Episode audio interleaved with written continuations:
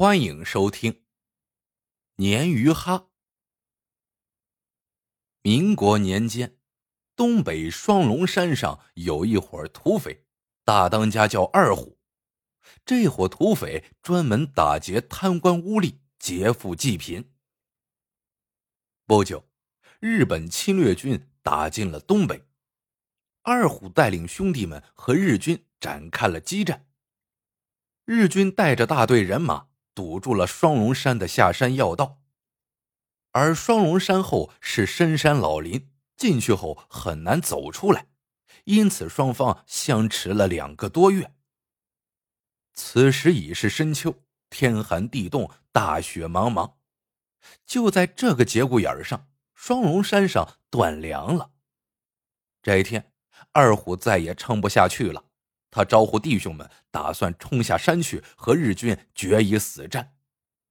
就在这时，只听后面有人喊了一声：“且慢！”二虎回头一看，说话的是人称药王的老根叔。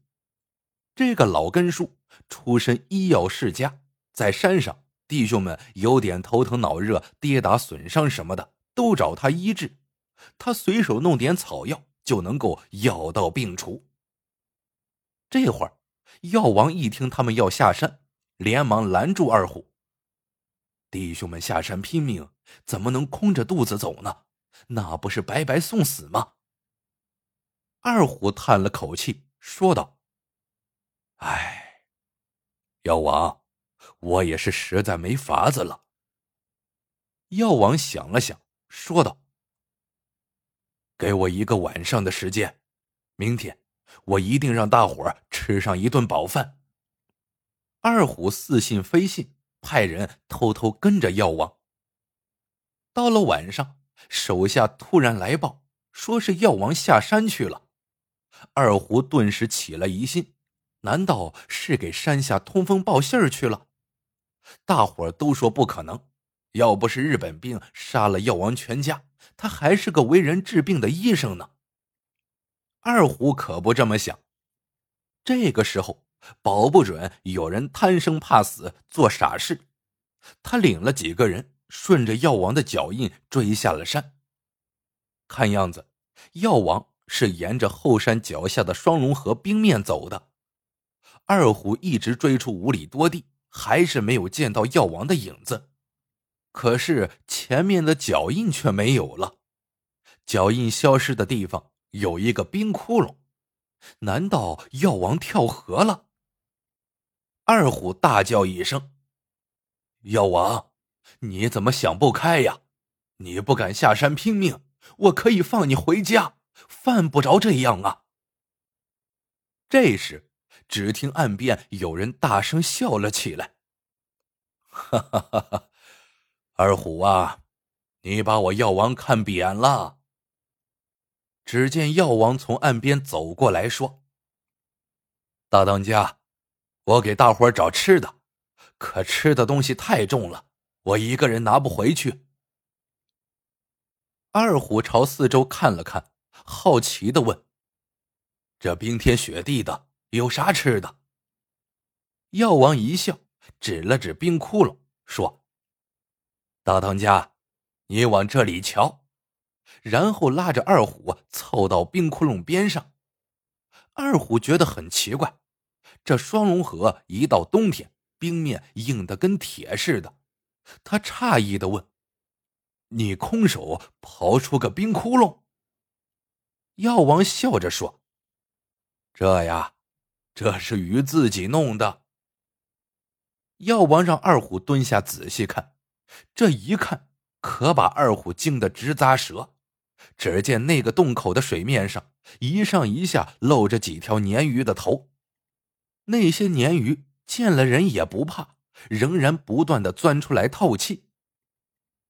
药王一伸手，捉出一条3尺长的大鲶鱼，足有50多斤。药王告诉他们，双龙河这种大鲶鱼一到冰封的时候，水里缺氧活不了，于是这些鲶鱼就一起用嘴含了水，向冰面上的一个地方不停地哈水，水面就动不了了，这就是老人们说的鲶鱼哈。二虎和弟兄们一听，不由得兴奋异常，一边帮忙抓鱼，一边问：药王，守着这个粮仓，咱们就能坚持到开春了。药王苦笑一声说：整个双龙河能养多少条这么大的鱼啊，全都在这里了，只够我们吃1-2顿的，不到万不得已，我是不会说出这个秘密的。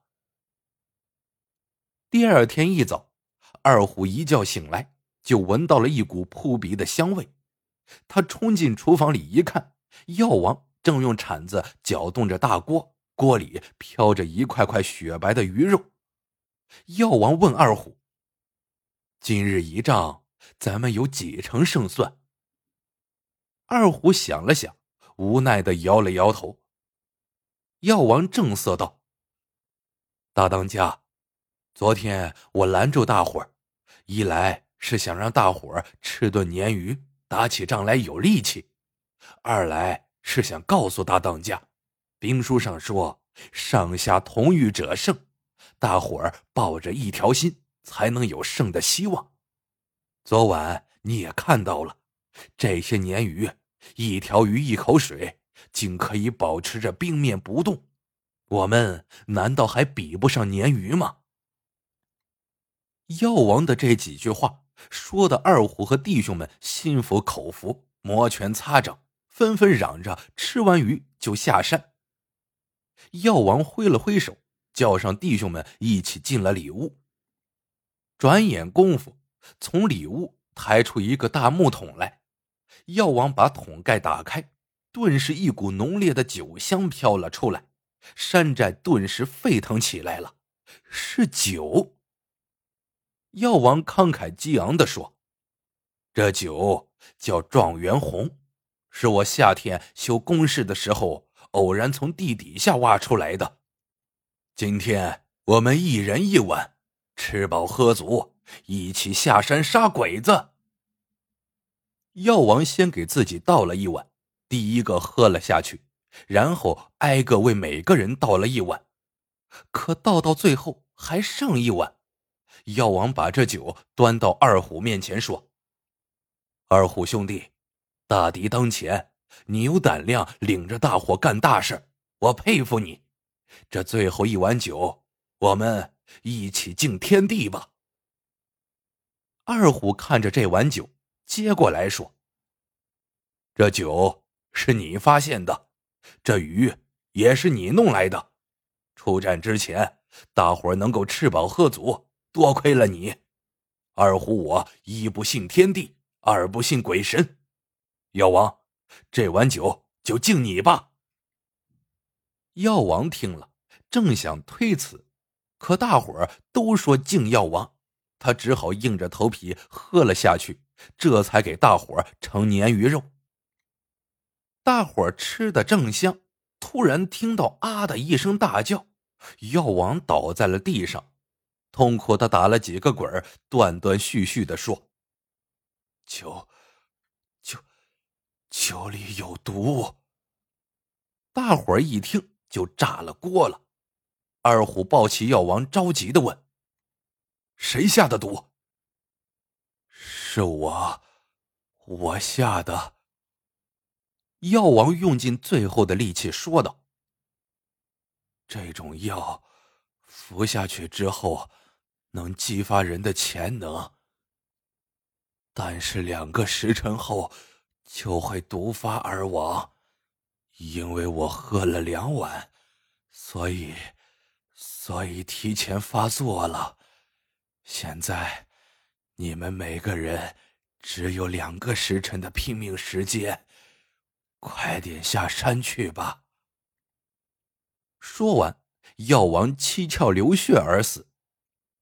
二虎抱着药王哭道：药王，都怪我劝你多喝了1碗，你没能够手刃仇敌，这国仇家恨，二虎会为你报的。药王，你先走一步，二虎和弟兄们随后就到。说着放下药王，催大伙快点吃饱。然后操起家伙下山。到了山下，大伙儿视死如归，见了鬼子跟疯了一样，杀红了眼。只要还有一口气在，就疯了一样向前使劲的冲杀。日军损失惨重，丢下上千具尸体逃走了。这一仗打得痛快，二虎让活着的弟兄们围成一圈，大伙儿胳膊挽着胳膊，相互搀扶着等死。二虎慷慨激昂地说：“我们是这场战斗的胜利者，就算是死，也得站着死。”可眼看快3个时辰了，他们也没有等来死神，伤痛难忍之下，纷纷跌坐在地上。直到此时，二虎才猛然想到，他们喝的酒里根本就没有毒药，药王这是在用自己的死来激励他们呢。想到此，二虎朝着药王死亡的方向重重地跪了下去。好了，这个故事到这里就结束了。喜欢的朋友们记得点赞、评论、收藏，感谢您的收听，我们下个故事见。